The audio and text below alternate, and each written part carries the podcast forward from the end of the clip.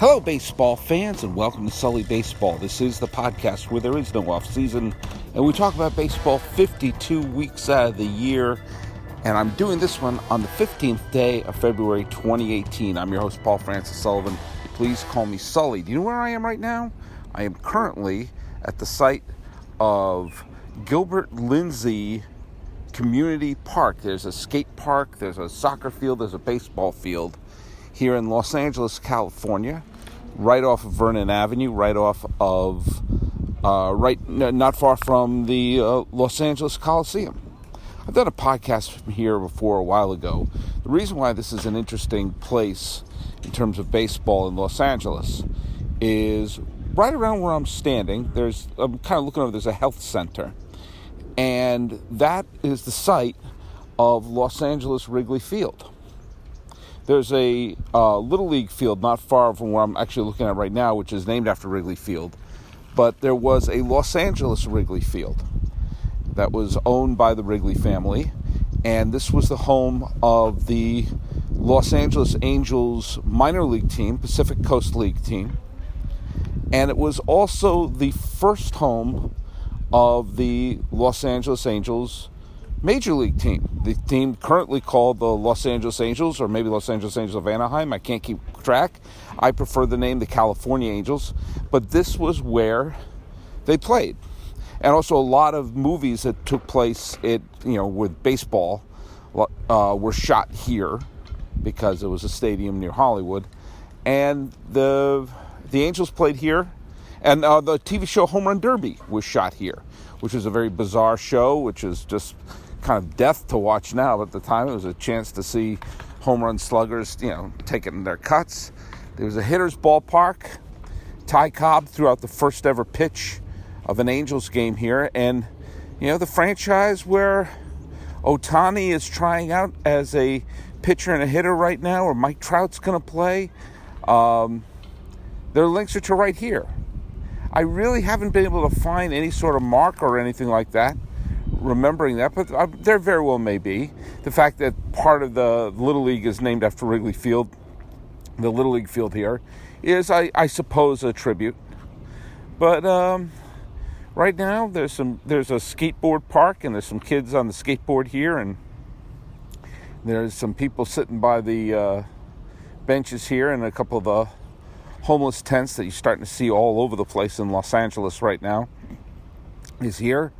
And uh, as I was doing stuff in LA, I decided what better place to sort of stop and do a podcast than paying tribute to where the Angels played. I may have talked about this. I can't remember if this was a subject. I'm not going to dwell on this location for the entirety of the podcast.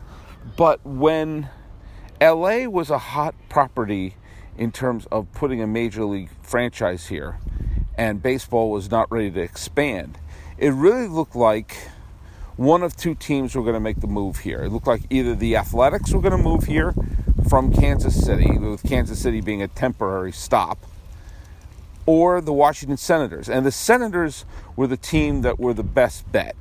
In fact, LA was making a deal with the Senators during one of the World Series. It was, I think it was either 53, 52, or 53.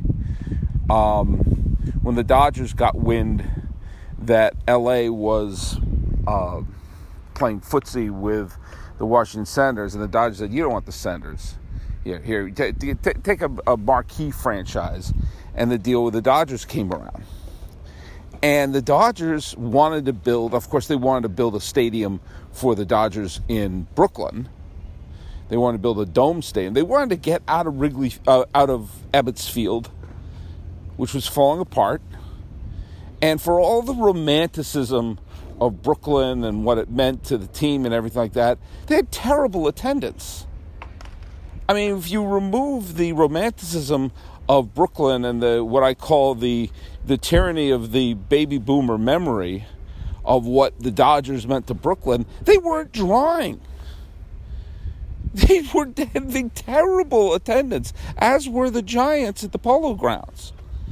And a big reason was Ebbets Field was small, it was falling apart, And a lot of people didn't want to go to a really inconvenient to get to neighborhood. And people would rather watch it on TV.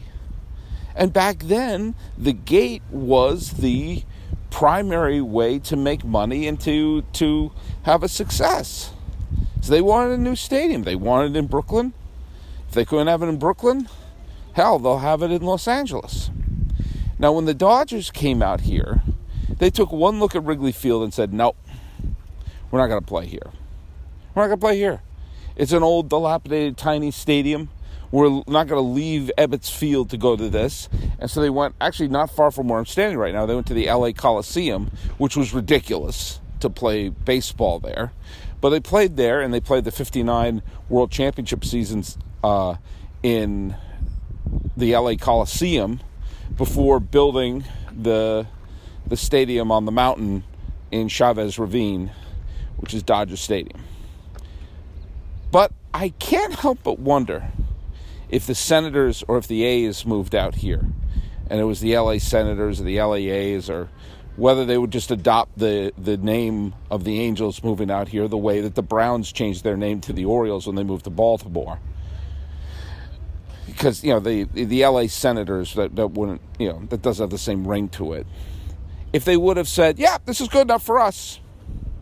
This is good enough for us," and that Wrigley Field here would be the home of whatever major league, let's just call them the Los Angeles Senators, and that this would be a beloved stadium.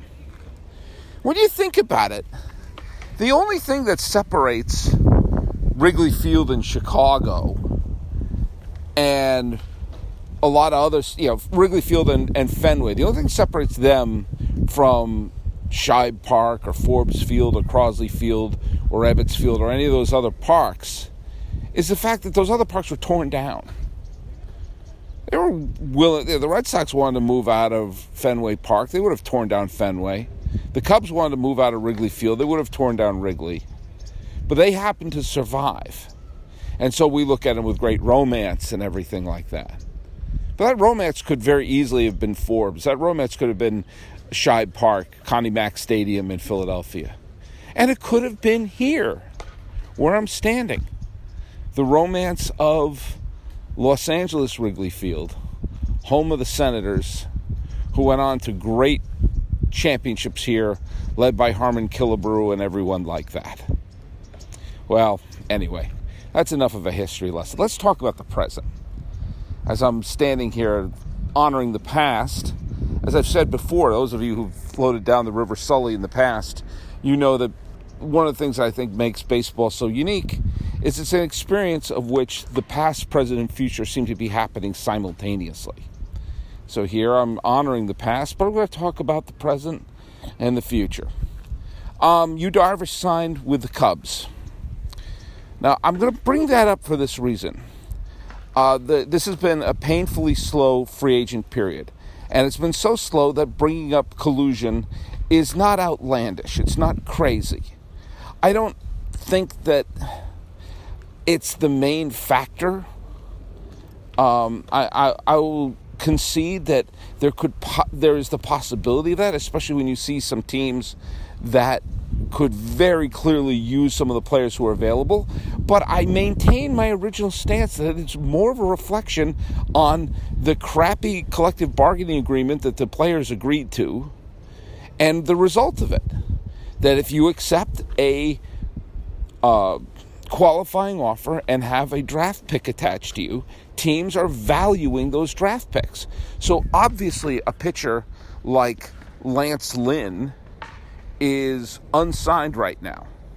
And you can make a case of why is he unsigned? Because the teams are trying to squash it, this or that, the other thing.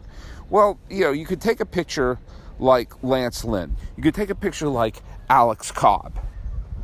And both those, if you sign them, you have to surrender a draft pick.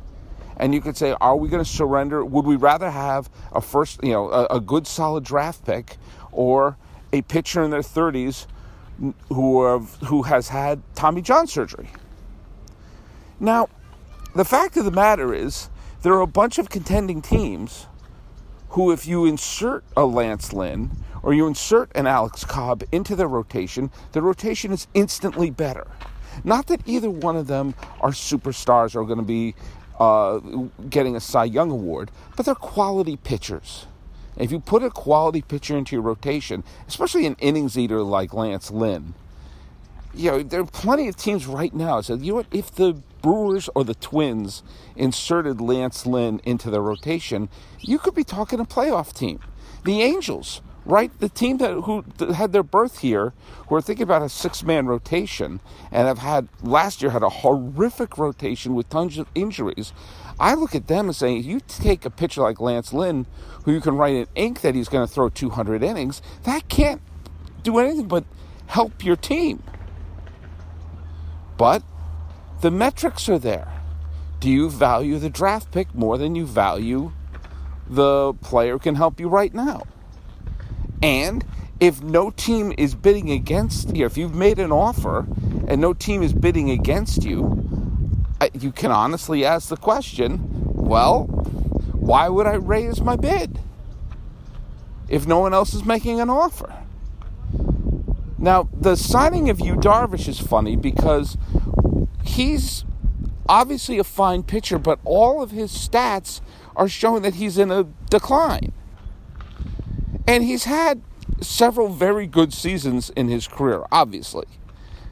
And I think that his po- bad postseason showing last year is slightly exaggerated because he did pitch well against Arizona. He did pitch well against Chicago. He happened to get smacked around by Houston, where he was evidently tipping his pitches. But he got signed by Chicago, and they signed him for more years than he's had quality seasons in the majors. And he's already celebrated his 30th birthday. So you can say, okay, fine, they made that signing. Was it a good one? For the short term, yeah, probably, but it will be an albatross eventually. It will be an albatross. You know, I don't think it's absurd to say, you know what?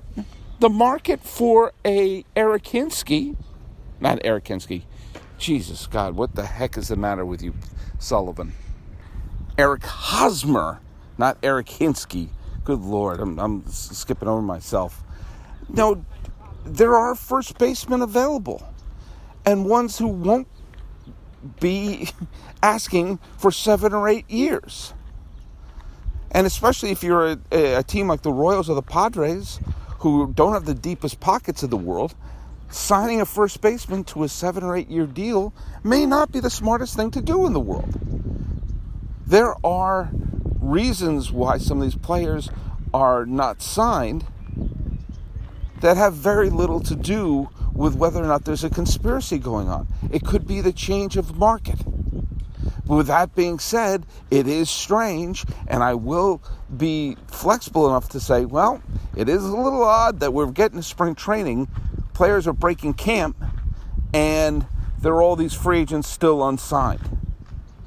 And it does suck if you're a player who's kind of caught in the middle that a team would say, well, why would we spend $3 million on this when we can get a minor leaguer to do the same job? That does suck. And it will probably cost some people some careers. But what, another thing you may very well see happen is when you're going to see a bunch of injuries or slumps or things like that take place in spring training, it's going to make this sort of phantom spring training with all the unsigned free agents look more and more appealing. Now, I do think that you're going to start to see some the ice break a little bit. I think that Arrieta is going to sign pretty soon, and eventually, you know, the Twins and Brewers are going to sign a pitcher. They both were in on Darvish, and they're both going to they're they're both going to push their chips in the center of the table and make a move eventually because they have to because this is a window of opportunity. And when you are a team like Minnesota and Milwaukee, where you don't have gigantic windows of opportunity, you have to make the, the push for it. And so, you know, look, I think Arrieta is actually going to wind up with Washington because they have a thing with uh, Scott Boras, and they also know that this is probably their last year with Bryce Harper, so they got to go for it big time. And I think that Lance Lynn personally, I think Lance Lynn is going to return to the St. Louis Cardinals. I think that's the, the smartest place for him. I think that's the best fit for him. And I think Alex Cobb is going to wind up with either Minnesota or Milwaukee. And eventually, you're going to see next year there's going to be a lot of pressure to sign some of the big free agents because there'll be bigger stars and bigger people available. And I just want to see some of these players. You know, JD Martinez is going to sign with the Red Sox eventually, and then things will all fall into place. You know what? It's funny. I'm a die-hard Red Sox fan. I make no bones about it. And I'm a passionate Sox fan, and I really like this team. I like a lot of the players on this team. I like that they've built up homegrown players like Betts and Benintendi and Xander Bogaerts and and all of them and and that you know Sale I think is a good fit and you know I look at the team and I think you know what you know after back to back division titles you know only one win in the postseason granted you know they had that heartbreaking loss to Houston in Game Four in the rain but I'm like, you know what? You got Rafael Devers, and we got a brand new uh, manager, and hopefully you won't have a lot of the the the drama going on behind the scenes. And I'm like, really, I'm excited for this Red Sox team. I truly am. I'm like, God, this is, you know, do I think that they're the favorites to win the pennant? No, I think the Astros should be the favorite to win the pennant. Uh, and I think both Cleveland and I think the Yankees are all going to have very good years. For the Yankees, it really depends on what kind of seasons they're going to get out of Tanaka and Sabathia and Severino. If they get good seasons out of all three of them and out of their bullpen, well, then they may win 100 games. If they don't get great performance out of them, then it may be a dogfight with the Red Sox. But I'm looking at the Sox team said, yeah, this is, you know, a, a high 80s, low 90 win team that could be even better if Price turns around and Porcello turns around. Look at I'm not even talking getting Cy Young caliber Porcello and Cy Young caliber Price. Just good. Getting a good season out of Price, getting a good season out of Porcello is an improvement from what they had last year. So I'm sitting back and thinking like, and they got, you know, look at God bless John Farrell. He was a coach on the 2007 world champions. He managed the Boston Strong Red Sox, but it was time for a change, and we all saw that. We all saw, and you know, we, will never know all the stuff going on behind the scenes, but apparently was a mess. And sometimes it's time to say goodbye. You know, you don't hang on to people for sentimentality. So they have Alex Cora. They got a new guy. We got a new kind of fresh outlook. We got a uh, you know, it's it's a, a, wholly different kind of manager that we've never seen with the Red Sox. This young, you know, analytics minded, coming off of a World Championship season as a coach for the uh, for the Astros, and you know, we keep hearing that you know he, his brother Joey, all these people who were supposed to be these great managerial candidates. Dave Martinez finally got a job. They're like, okay, now let's see him manage with the Red Sox. There may be some growing pains, but it's exciting.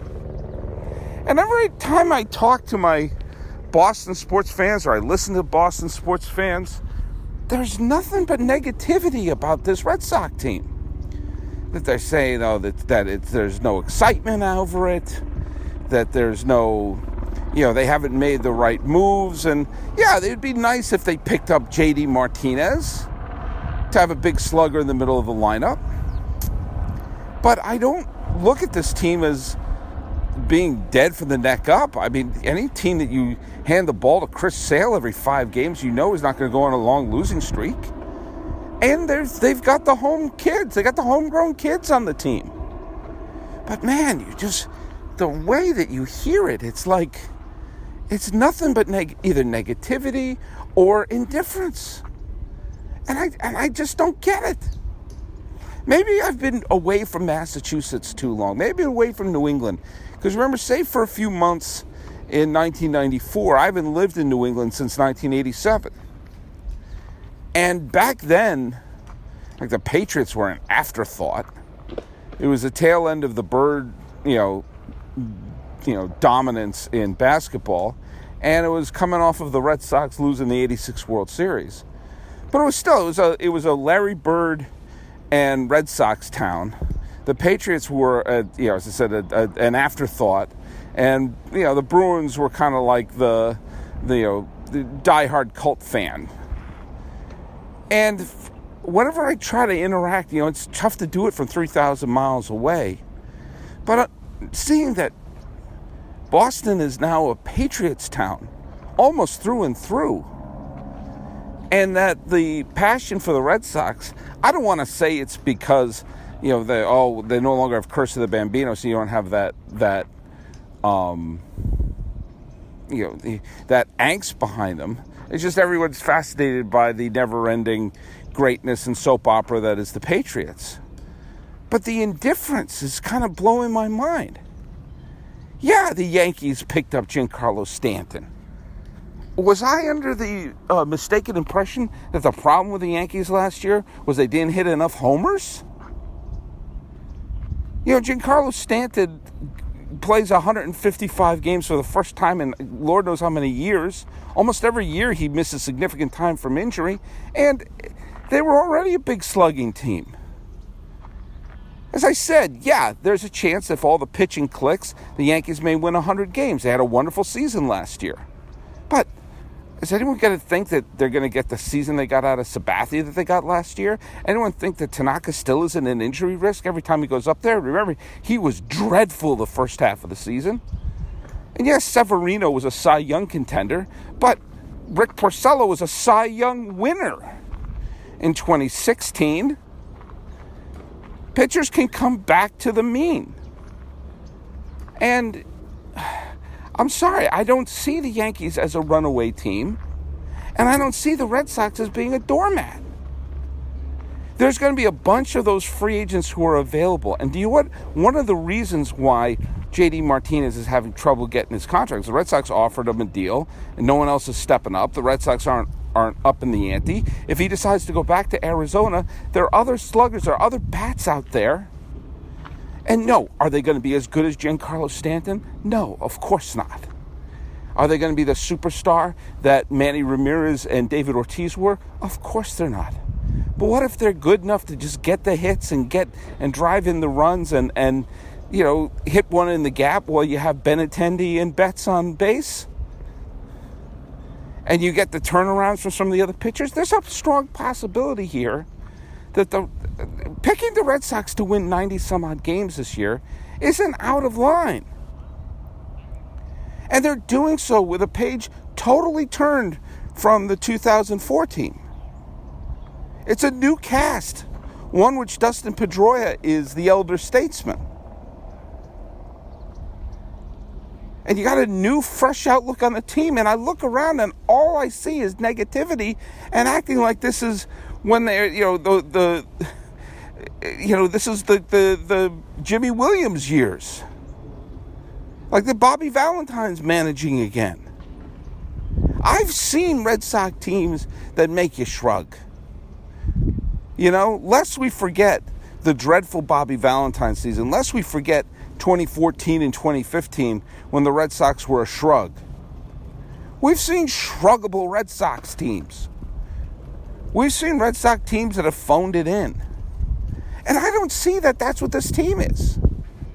And I'm getting excited for this club. I want to see this team do well. I think they're a likable bunch that may have the weight lifted from some of the behind the scenes drama that was going on. And besides, but you know, even with the behind the scenes drama, the team wound up winning back to back American League East divisions.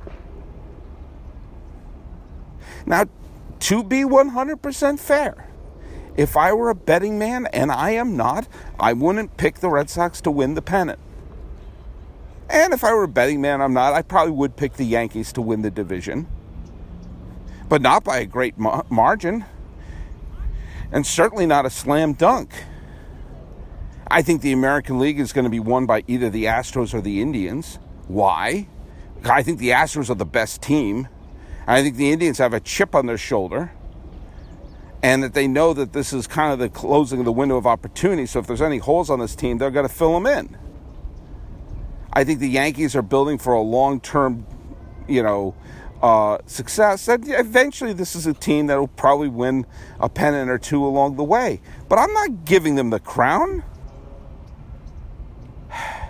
You know, I, this is one of the things when I realized that I'm a Red Sox fan and not a Boston fan. And that's a strange, strange thing to say for someone who's associated all of his sports fandom and sports identity over the years based upon my years living in the suburbs of Boston. I very easily could have been a Yankee fan if my family continued to live in Fairfield County. I was born in Connecticut, and my first memories were living in Fairfield County, which is closer to New York than it is to Boston. My high school years were spent in the San Francisco Bay Area when both the Giants and the A's were pennant winners. So I could very easily have dropped the Red Sox and picked up the Giants or picked up Oakland. And I lived in New York for 15 years. And for the last 10 years, or the last, what, 13 years actually, I've been living either in the Silicon Valley or Los Angeles County. So I feel very disconnected from Massachusetts and from New England as a sports fan. As disconnected as this spot I'm feeling is to the current incarnation of the Angels. I don't care about the Patriots. I watched them the Super Bowl. I half heartedly rooted for them, but when the Eagles wound up winning, I wound up shrugging like, well, good for the Eagles. I do like the Celtics. I like to see them win. But if they don't, I'm fine with it. I would like to see them win. I, the, the NBA is my second favorite sport. I have no knowledge or feel for the Bruins, and if I have any team that I would like to see win the Stanley Cup, it would probably be the San Jose Sharks. So I feel a real disconnect from Massachusetts and from Boston. I feel a real connection with the Red Sox. But I wonder if I would, you know, I, I you know, I visited Boston a couple years ago, and I and I really loved going back to my old hometown and going around the city, but it did, it did feel like a place that I don't have a tremendous connection to, save for the memories of growing up. And if the fan base is not looking at this team and seeing, hey, young players, homegrown players, players who are our own, you're not going to embrace this team? Why? Why not? You know, I've seen teams that have been cobbled together with pieces from other from other franchises that have wound up making the postseason. Hell, the 2014, the one we all know, love, hold to our bosom, was basically a bunch of mercenaries. This is a homegrown group. The 2013 Boston Strong Group were a bunch of guys who had, you know, only spent one or two seasons there. Why not embrace this one? Not look at this as this is the first group of players we've had where you have whole chunks of the infield and outfield and lineup that are Red Sox or developed through the farm and have a chance to, you know, a couple of them have had experience in the in the 2016 playoffs, the 2017 playoffs, and maybe it's like, okay, okay, now we're warming up for the big one. What I'm saying is this my fellow Red Sox fans, I know a lot of you spend the majority of your time wearing your Brady jerseys and, and feeling connection with that. I get it.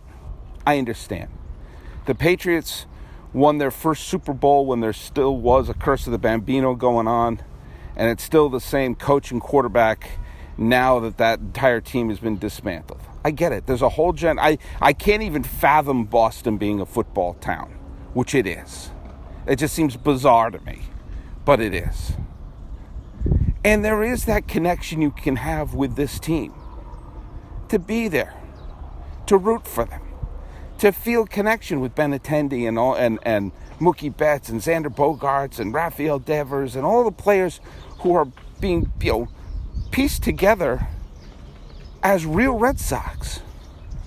And you can look up if they go on, if this group winds up winning a pennant, whether it's this year or next or whenever, to be able to say, yeah, it's a homegrown group of people, went to the playoffs a few times, picked up a pennant along the way.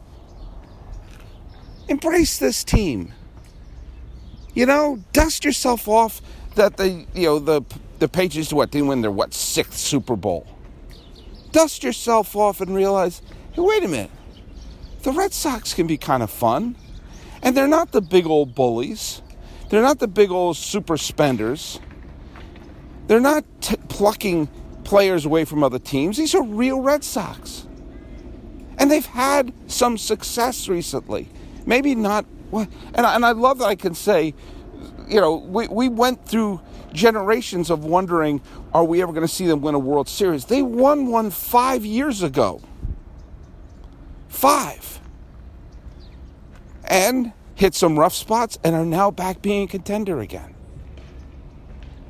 And I look around and all I see is negativity.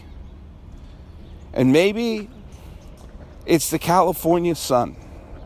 Maybe it's the day after Valentine's Day that I can stand outside here on the site that used to be the home of the Angels on a beautiful sunny day that makes me say, huh, I don't see where the negativity is coming from. I don't see why that's default. I can understand why you would want them to improve the team more, but maybe, just maybe, the change in management, the change of Farrell to Cora, maybe that's a step in the right direction right there. Maybe that relieves a cloud. I don't know. But come on. We're all Red Sox fans. Let's embrace this team. I think this could be a fun, fun year. Don't be mopey and don't focus on what they aren't. Because what they are is kind of fun. And if they wind up winning a division, and if they wind up winning a pennant, and if they wind up doing stuff we're not expecting them to do, and we've seen some teams get to the World Series recently with teams that you expect you know, like the Cubs in 2016, that team was built to win the World Series. They did. The Astros and the Dodgers were both 100 win teams. I get it. But if they wind up pulling off what the Royals and Mets did a few years ago, the Royals and Giants did a few years before that, don't you want to be in on the ground floor? Come on.